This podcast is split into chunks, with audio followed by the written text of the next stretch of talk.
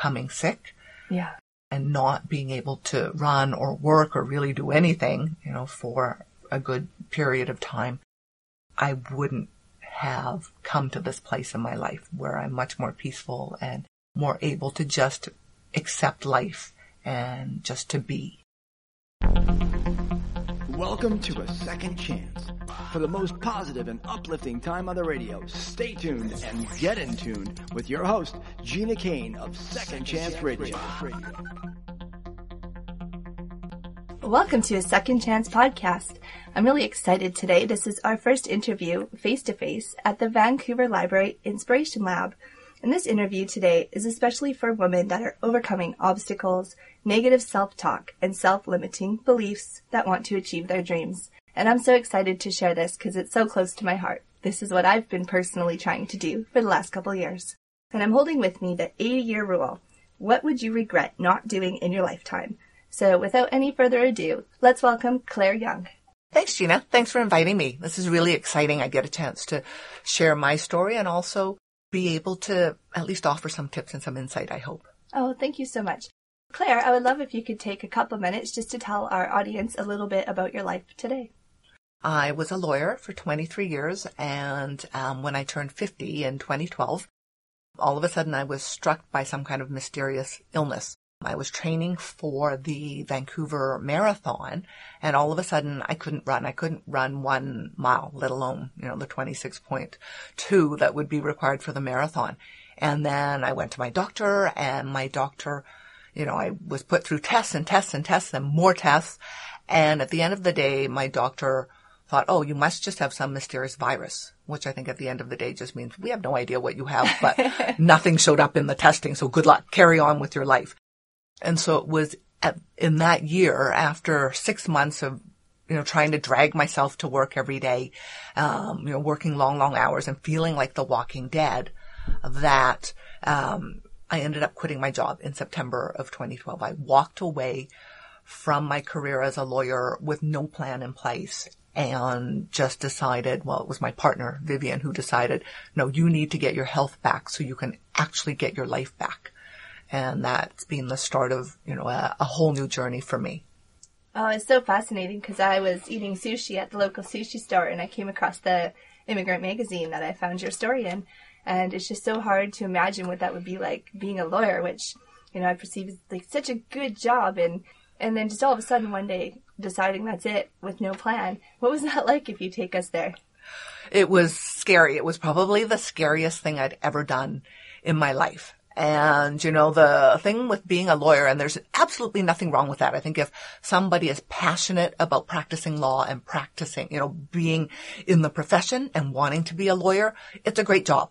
It just was not the right job for me. Mm. And so, you know, the, the whole leaving, uh, the practice of law was scary in that I had income one day and the next day when I quit, no more income. And that probably, has taught me the biggest lesson of all in terms of, um, you know, yes, of course we all need income to live, but at the same time, it made me look at what I wanted in life and it made me really do some soul searching in terms of trying to figure out what is my purpose in this life because just working to earn enough money so I can, you know, live the rest of my life yeah. was not the way to go for me. And, um, you know, during the period of soul searching, I started to really try to tap into my heart and my soul and to try to figure, well, what is my greater calling?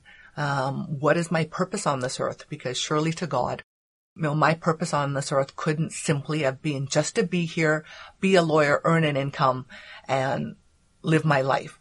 What am I put here for? Why am I here? And I started to really try to connect with that. And the funny thing is my family is Catholic. My parents are Catholic, but growing up, you know, and so I had to go to church and I was confirmed, all of those things. But growing up, I never truly connected with organized religion. Mm. And yet after I quit my job, I became a much more spiritual person in the sense that I do believe that we're all connected in some way yeah. through some kind of spirituality, through the energy of the universe. Not so much, you know, in terms of I'm Catholic or I'm Protestant or any of those things, but really it's more a spiritual connection and, and through yeah. the connectivity of the universe. And that has given me, I think, great comfort and great peace in knowing that I am now on a path that's going to help me achieve a greater purpose. I just love that because being in that place without that greater purpose can be so lonely and just feel like you have nowhere to go. I think it can paralyze you with fear. Oh, absolutely. Mm-hmm. And, and I think finding that greater purpose also helped me to work through, you know, the, the recovery of regaining my health and knowing that, okay, if I'm here for a greater purpose, I have to figure out what that is. And that's what led me to getting my coaching certification. So I'm now a certified whole person coach and a certified um, associate certified coach with the International Coach Federation, which is the governing body for coaches. Mm-hmm. Um, and since sort of becoming a coach and starting up my own business as a, a coach and entrepreneur and speaker, yeah. um, I also teach now at the Justice Institute in the Bachelor of Law Enforcement Studies program and um, you know, teaching has also allowed me to really connect with, mm-hmm. um, you know, all of the students in my class in a way that I was not able to connect with people when I was a lawyer. You know, as a lawyer, I was oh, an advocate. Really? I was always in conflict and always fighting for someone. Not that that's a bad thing. True, yeah. Um, but you know, you're also always very critical because you're trying to look for weaknesses in the other side's case. Right. Whereas now, as a coach and as a as an instructor, my I see my role as looking for the brilliance in all of the people I meet and reflecting that back to them. Oh, that's beautiful. So that they can see it in themselves. And what a powerful place to be in that it is so gratifying for me mm-hmm. when one of my clients or one of my students all of a sudden has that aha moment and can see their own brilliance and can see that, wow, I have a great future in front of me. I just have to now make a plan and take the steps to get to where I want to get to. And that is a way more gratifying feeling than you know, ever winning a case for a client or anything like that could ever have been for me. Oh, I just want to jump in at this point here because okay. when I started my journey when I was in the hospital, I listened to all these different podcasts and they talk so much about that. And I wonder if anybody else could have been in the same place I was where you think, oh, that's for them, but not for me. Can anybody find that place where they find their passion, make a plan, and then get to where they want to go? I truly believe that people can. And, and I know there are a lot of skeptics out there. You know, a, a lot of people think, well, you know, following your passion is stupid. And, and we see that in, in the popular media from time to time. You know, mm. people, they, you know, following your dreams is stupid. Following your passion is stupid. It's not practical. What are you talking about? I hear that but, a lot. exactly. But at the end of the day, I think the disconnect is that if you don't figure out what you're passionate about mm-hmm. and what it is that your greater calling is on this earth, you will go through life not fully joyful, mm-hmm. not fully feeling fulfilled, and and with a lack of purpose. Um, you know, I compare the three years now since I quit my job, mm-hmm. um, you know, to to where I am now, and I wake up joyful every day and thankful that I am able to do what I'm doing now and to be able to connect with people the way I connect with people now through what I do as a coach, as an instructor, as a um, as a speaker, mm-hmm. um, you know, which I did not have when I was a lawyer. I woke up thinking, "Oh, good God, I've got to get to the office by you know eight thirty or nine yeah, or whatever time I'm going to be late. I'll get there," as opposed to.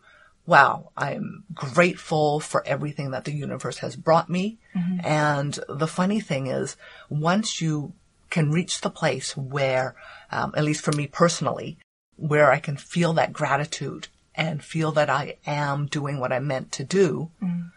then everything just seems to be easier mm-hmm. and I am much more at peace as a human being, which, you know, I think for me personally is, is a great place to be. It's a lovely feeling as opposed to feeling the anxiety of I gotta get to work. I've got to be like this. I'm fighting with people. I'm mm-hmm. unhappy. I've been able to put a lot of that aside because I am now doing what I, I feel that I'm meant to do. Now I'm curious, do you think that there's a possibility that your sickness was partially created by what was going on in your work life? Well, it's interesting. Even though the doctors couldn't figure it out, my therapist thought um, that I was suffering career burnout. At the end of the day, you know, he and he was a, a great help to me during that recovery period of just because you know when the doctors are like it's a virus, it's something we don't know what's wrong with you. Carry on with your life, and and you're still feeling like the living dead. Um, you know, my therapist was so helpful in just helping me to at least dig down at well what's important to you in life what you know what what is it about your upbringing about your values about all of that that made you have this huge disconnect and my therapist did think that it was um, a lot of it was career burnout and i look back now and i think yeah absolutely i was in the wrong job Yeah. for what I needed in my life. And, you know, uh, when I went to coaching school, one of the first exercises we do as part of the learning is that we do a core values exercise. Oh, that's a good one. And when I, you know, listed my top five core values, they were, you know, love, adventure, um, inspiration, authenticity, and something else that now I get all of a sudden has been sucked from my brain. But certainly, you know, I'm, when I look at that, I think, wow, I have to be passionate about what I'm doing. Yeah. I have to love what I'm doing, both in terms of work and, you know, career and just life in general. I have to be able to be authentic. Mm-hmm. And I think what the disconnect for me in terms of being a lawyer was that, you know, I had to be this advocate for my client and really for me to do that, I had to put all of my caring self aside in That's- terms of, yeah. you know, caring for people and caring, of course I cared for my client and that I cared about their case and I had to win it for them. But I also had to be critical of the other side and I had to come out, you know, full on gangbusters, all of that kind of thing, which for me as a person, um, takes me so far away from the love and authenticity that is so important to me. Um, that that I think really helped to sort of push me into a, a headspace that then may have led to you know my getting my getting sick. So will you tell us what was the actual symptoms and did you end up in the hospital at the worst point? No, so at least on on you know during this illness, I did not end up in the hospital, even though I've been in the emergency room a number of times through my sports injuries and whatnot, and and I also have a, a heart um, arrhythmia issue that causes um, you know the blood to back up in my coronary sinus, but it's not life threatening or anything, so that's a good thing. But really, the symptoms were just extreme fatigue. I could hardly get up in the morning and, you know, being at work, I was dragging myself through the motions and not able to fully be there in that I was so tired. Every Yeah. minute of the day I was tired. I couldn't run. And, and the hardest part for me during that illness period, you know, and it was a good six months when I was totally just almost unable to run, that that was really telling for me because of the fact that, um, you know, I had run marathons, I had done you know, long distance cycling um, events, all of that kind of thing. And that all of a sudden not being able to to run made me realize that okay, there is something wrong with my health. That if I can't even run one kilometer, something bad is happening here. And um, yeah, it was very odd that you know nobody ever really figured it out. None of the blood tests, none of the anything showed anything. You know, I had blood tests, biopsies, you name it. You know, I was poked and prodded to the nth degree, and everything came back negative, um, which was also quite disconcerting.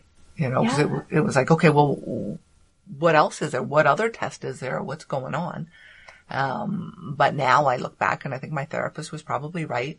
It was career burnout that just caused me to just, you know, flatline, so to speak, as a mm-hmm. human being, that I wasn't able to function. And maybe a, a little bit of the powers of the universe that kind of forced me to take a step back to reevaluate my life because I needed to do that. I was going down a path where I was, I think, as a human being, because I was unhappy in my job and I was in the wrong Yeah. place and the wrong fit, that I was a, a really cranky person, you know, much of the time. And, and that's a horrible place to be, you know, to always feel that there's a knot inside your heart.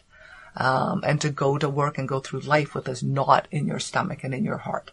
Yeah. And, you know, now I am able to let go of a lot of that and, and just be at peace with who I am, what I do, and really help others to you know be the best they can be and to live their best lives and um, when i started to write the book this the book came about as a result of um, you know the first coaching class i went to and i went to coach training world which is run by a, a woman named ferocia knight and she's in portland and just Ferocia is one of the most amazing people I've ever met in my entire life. And um, the first class I went to when I met her, um, she gave us each a, a, book that they had compiled of stories from other coaches that had gone oh, okay. through the school. And she, you know, when she handed me the book, I said, wow, this is really exciting. I've always wanted to write a book. And she looked at me and she said, yeah, I think you have a book in you. I think we all have a book. yes, I think we all do. And so out of that came the 80 year rule. And um, it's a little bit about my journey. And also, um, one of the chapters, I put in a lot of coaching exercises in order for the reader to have, you know, have their own space, what I like to call their courageous space to figure out, well, what do I want to do with my life? What do I want to uh, achieve? What do I want to accomplish? you know, what is it that I want to do in terms of, you know, looking back when I'm 80 years old? What will I regret not doing Mm-hmm. with my life? You know, what is it that in this lifetime that I want to accomplish that will make me feel like I've lived a good life? That is such a good perspective of looking at it because I think often we tend to look at what am I going to do in three days from now? What's for dinner? I have no idea. I didn't think of that, right?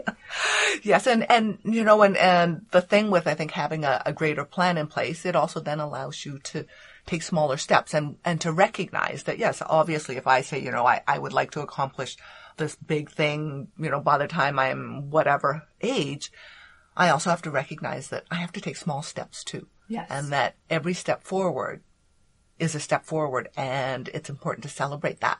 So with starting up my own business, you know, when I first started out, I thought, okay, well, I'm going to be up and running in a year and I'm going to be all good. I'm going to have clients. I'm going to do this and that.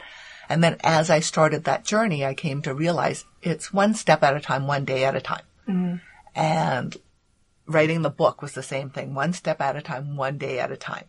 And some days I have to revamp, you know, my original plan. Mm-hmm. And some days I have to look at, okay, well, I had thought I was going to do this as part of my business. Okay, I'm no longer going down that road because I don't think it fits anymore. Or even now as I'm looking at, you know, what I do as a coach. Okay, what would I like to offer um, in terms of workshops and all of those things? I'm now learning that yes, I have to constantly reevaluate Yeah, absolutely. um, and continue to move forward. And every small step that I take, it's a step forward. And some days, you know, you, you do get caught up and you don't, you spin your wheels and you don't move forward, but that's okay. And learning to not beat myself up. That's important. Yes, for not, you know, oh God, I had this big list. I didn't accomplish that today. But look at what I did. I was able to get these things done today. Mm-hmm. Okay. Don't beat myself up. And to be able to say, okay, well, today I spent the entire day spinning my wheels, but that's a, a process and it helped me clear some clutter from my mind. That's okay too. You know, it's just, it's learning to be more at peace. I think I do that. I just I went to physio, and uh, I was telling her about how disappointed I am in myself because I'm training for a marathon, and I was really sick, and I twisted my ankle, so I only did like half my running for the week. She looked at me and she said, "You do realize you can take a week off, right?" exactly. Right? And you did half, which is better than nothing. Yeah. Uh, all of that. And you, you need to recover in terms of, you know, you twisted your ankle. Give yourself time to recover. And yet, I think so often we all beat ourselves up I for what so. we didn't, didn't accomplish. And yet you look at your week and you think, oh, I actually accomplished a lot. Mm-hmm. And it's remembering to celebrate those moments and celebrate each and every step that you do, each and every piece, you know, that you, of the puzzle that you're able to put together towards wherever it is you want to be. That's worth celebrating. Yeah, and I think sometimes you need that coach or you need that physiotherapist or somebody Yes. that can help you because it's easier, I think, for them to see and show you that, well, no, here's what you did do. Exactly. And, Yeah. and to, you know, get you to, to think about it in those terms and to reframe. You know, to be able to see things from a different perspective. Because so often, especially as women, Mm. right, we beat ourselves up all the time. Oh, I'm not perfect. I didn't do this perfectly. Nobody's perfect. It's okay to be human. It's okay to make mistakes. It's okay to do something one day and think, oh, okay, I didn't really want to go down that path. I'm now going to change my goal a little bit because, you know, for starting up my own business or, um, okay, I don't love my job. So what am I going to do to find another job or to do something else? And that's okay. And, and it's okay to take side steps and, you know, and it's okay to not be perfect. And yet we uh, so often forget that, that we beat ourselves up because, oh, I made a mistake. Oh my God, it's the end of the world. Yeah, absolutely. But that's how we learn. Right? That's how we grow and, and coming to terms with it's okay to make mistakes because that's how we grow.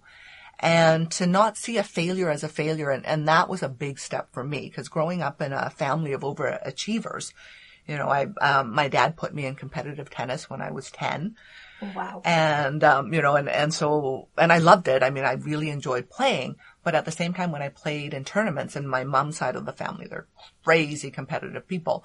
So you know, if I got to the finals and lost, rather than celebrating that, wow, holy smokes, you got to the finals, that's good. yeah. You know, my mom's relatives would all be like, well, but you lost. That's, you know, the first loser. And when you're a 12 year old kid, that sticks in your, your brain. Mm-hmm. And for me, a lot of the learning the last few years has been learning that no, failure is not necessarily a bad thing. Failure means you were able to move that much closer to reaching your goals. Mm-hmm.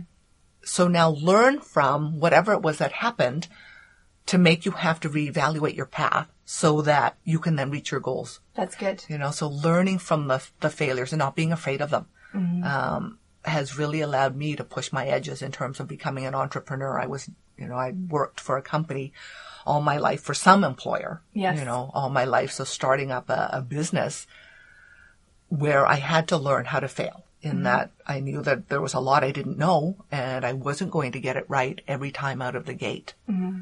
But really learning how to accept not being perfect and learning to make those mistakes, knowing that that's how I'm going to learn, you know, to succeed mm-hmm. has been hugely important. And I think, but for becoming sick Yeah. and not being able to run or work or really do anything, you know, for a good period of time, I wouldn't have come to this place in my life where I'm much more peaceful and more able to just accept life and just to be. Wow. So how did you get to this place? I know you mentioned that you went to a lot of therapy. Did you have any other paths that you took? So I think through coaching, um, you know, through when I started up in, in coaching school, I also then um, had access to peer coaches. So the other um, students that were going through the school with me, going through the training with me, um, became my peer coaches, and um, you know, they were fantastic. And so having coaches along the way to help me look forward. And, and the great thing about coaching is that, um, it's all forward thinking, right? It's about, it's not about digging through your past to figure out, you know, and that's therapy and, and not to say therapy is not good because there is a place for therapy and there is a place for counseling for sure. But the power of coaching is that it's forward looking. So Oh, it's about Okay. figuring out what you want to do. Where do you want to be? What do you want to accomplish? What's important to you? You know, what areas of your life do you want to improve upon? And then putting those plans in place. And then looking at breaking the, you know, the big plan down into step by step action plans. And then committing to taking those steps and putting one foot in front of the other. And, um, you know, two of the coaches that, um, you know, Suzanne Fontaine and, and Janelle Lado, um, were the two coaches who helped me to really map out my path and help me to, and I, I talk about that. I, I thank both of them in my book because of the fact that they helped me to, one, write and complete my book in that they were able to help me stay focused. yes. Um, and they also helped me to figure out my business plan. What did I need to do in terms of starting up my own business? What did I want to do? What did I want my business to look like? Um, and through coaching with them, I was able to lay out a plan. So certainly for me, the, the coaching has really helped me move forward. One thing I'm wondering, I think I'm tying together what you're saying. Did you start doing the coaching in that six months that you were still recovering? So let me, I'm trying to think back in terms of time frame. So I quit my job in 20, I the end in September of 2012, and then I started coaching school um, July the following year. Okay. So during the six months when I was recovering and trying to figure things out, I had a, a counselor. Mm-hmm. And so I think the therapy brought me to a place where I could actually learn from coaching school and from having a coach because I mm-hmm. was able to move forward. So I think without the having the help of the therapist, Right. I wouldn't have been able to let go of my past. Okay. And then when the coaches, you know, I think, you know, it's funny how the universe works in that the coaching classes that I signed up for started in July of 2013. And I was in a, a place where I could start looking forward. And so having the coaching really helped me to start putting plans in place and allowed me to put one step in front of the other, you know, to get a book going and to look at, well, what did I want my business to look like? If I'm going to be an entrepreneur, what does that look like? What does that even mean for me? Yeah. And um, so the timing was really great. Right. So in that time where they were doing all the tests and everything before you started to do the coaching classes, did they put you on any medications or did you just have a lot of like rest and doctor visits and and wonder as to what was going to happen? A lot of rest visits, doctor's visits, and well, and the interesting thing was because I was a bit anxious too. I was suffering from a bit of anxiety. I think my doctor gave me Ativan, which I didn't take. Oh, me um, too. I chose not to take it because I thought I I don't think I need to be foggy. Yeah. Because she wanted me to. She's like, no, but the good thing about the Ativan is just help you relax and and you know be able to function better. I guess as a human being. Um, and but I decided not to take it because I thought, no, I'm going to first go and get a therapist and see if I can work through whatever it is that's causing me to be anxious, oh, okay. rather than taking the medication. I think this point here is such a vulnerable point to talk about, and a lot of our listeners are, are here now. And I've had people in some of the groups that I have, or just emailing me, saying that they're at that point mm-hmm. where the doctor wants to give them antidepressants or Ativan, and it's a case by case decision whether or not to go that route. But I think it's really interesting how it seems there's a big disconnect between the doctors and then the burnout side of mm-hmm. life, and, and realizing and dealing with all of that to move forward. Yes, absolutely. And, and not to say that, you know, Ativan is a bad thing, just because I think it is helpful for, um, some people. And, and you're right that absolutely it's a case by case situation. And, and, you know, my doctor is a really great doctor. I love her dearly. Yeah. Um, you know, she's been fantastic in helping me with my physical illnesses. Um, but certainly I think from the emotional and mental health side of things, um, my therapist for me personally was much more helpful than I think the Ativan would have been. Um, just because working through, you know, what is it that made, makes me anxious? What is it that, and, and, you know, part of that also helped me to realize that, wow, I was totally in the wrong job, you know, given my personality and how I react to things and, um, you know, where my comfort zone was and is in terms of who I am as a human being. Um, you know, that was not the right fit for me as a job because I needed to, which is really interesting in that, you know, I, I had never thought I was a caring person and yet through a lot of the the work with my therapist and it was there that um, I realized or, or he helped me to realize that I'm what's known as an orchid child. Oh, Right, tell us so- about that. I've never heard of that. So somebody who is super, super sensitive to stimuli.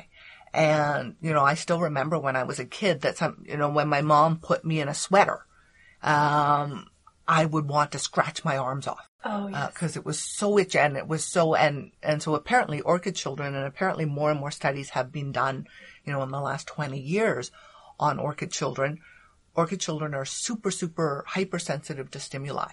And you know if you get overstimulated um, you have breakdowns. And as a child i cried a lot and i would hide in the closet you know my mom would find me hiding in the closet crying because i'd been overstimulated you know because there were people in the house or whatever and um, so it was my therapist that helped me to realize that being in confrontational situations, which you are as a lawyer, yeah. Oh, yeah. that when you are an orchid child, obviously that is why I closed myself off as a human being and that I couldn't care about the situation because otherwise I would probably be in the corner crying. And so my coping was to just say, okay, I don't care. I'm going to build a wall and this is how I'm going to go through life. Ah, I see, I and see. and, you know, through therapy, I came to realize, wow, but that's not who I am as a person. That I need to be passionate about what I do. I need to love what I do. I need to care about others and be able to work in a field where I can care and not have to have this big wall as a, a coping mechanism. And so, um, being able to work through that, uh, through the therapy and then even through the coaching in terms of, you know, my for looking forward and, and being able to be more at peace, um, has been just such a huge gift for me. Um, and again, it was, you know, if I hadn't become ill, I would not be here now and I would not be in the same space to be able to realize that, wow, I can let go of that coping and it's okay. And, and the other thing is, you know, it's okay to cry. Mm-hmm. yes. If, you know, if something really touches you, that's okay. You know, whereas growing up, my, my parents, my mom was always, like, don't cry in public. You can't, that, that's no good. Do not cry in public. And as a mm-hmm. kid, you know, most of the time was like, oh, that's too much. I want to cry. But no, there's no crying in public. But now learning to be able to let go and just say, well, you know what? If something touches me and brings a tear to my eye, that's okay. Nothing wrong with that. Absolutely. Wow. So, will you share with us just a little tidbit from your book, perhaps uh, for someone who's just starting to come out of sickness that is realizing they don't want to go back to the life they came from, how they could use your 80 year rule? Okay. One of the exercises I do in there is around what I call the wheel of life. Mm-hmm. And the wheel of life is about the different aspects of our lives. So, you know, your career and business, your friends and family, relationships, um, mm-hmm. abundance, and the well-being is in the middle of the wheel. And the mm-hmm. reason why I created the wheel that way is because I think all of the different areas of our, our lives will tug on our well-being if our, if those aspects are out of sync. And, um, you know, for me personally, and this is why I put the, the wheel of life into the book, it was coming to the realization of life is holistic and it is truly a wheel in that everything is interconnected. And, you know, so often in, in workplaces now we hear people talk about work-life balance. Yes. And I hate that term because of the fact that it makes us think that work is on one side of the equation and life is on the other side. Exactly. And you have to somehow balance this work with the rest of your life as opposed to looking at your work as one piece of that wheel. Mm-hmm. It's one aspect of your life.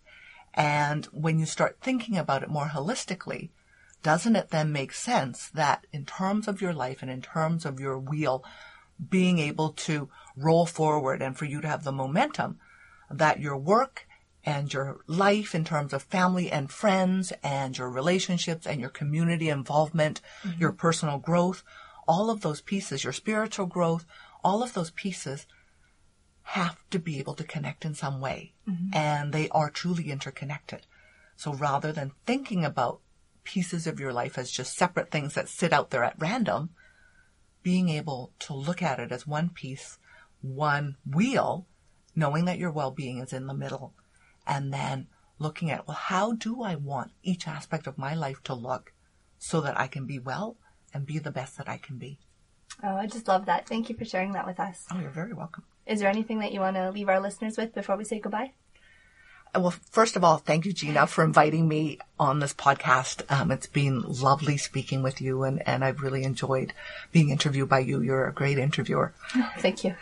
I think really all I can say to our listeners is truly believe, you know, wherever it is you are, whatever obstacles you're going through, it will make you more resilient mm-hmm. to overcome. Once you overcome those obstacles, that goes into your kit bag, so to speak, and you will have built more resilience and more grit.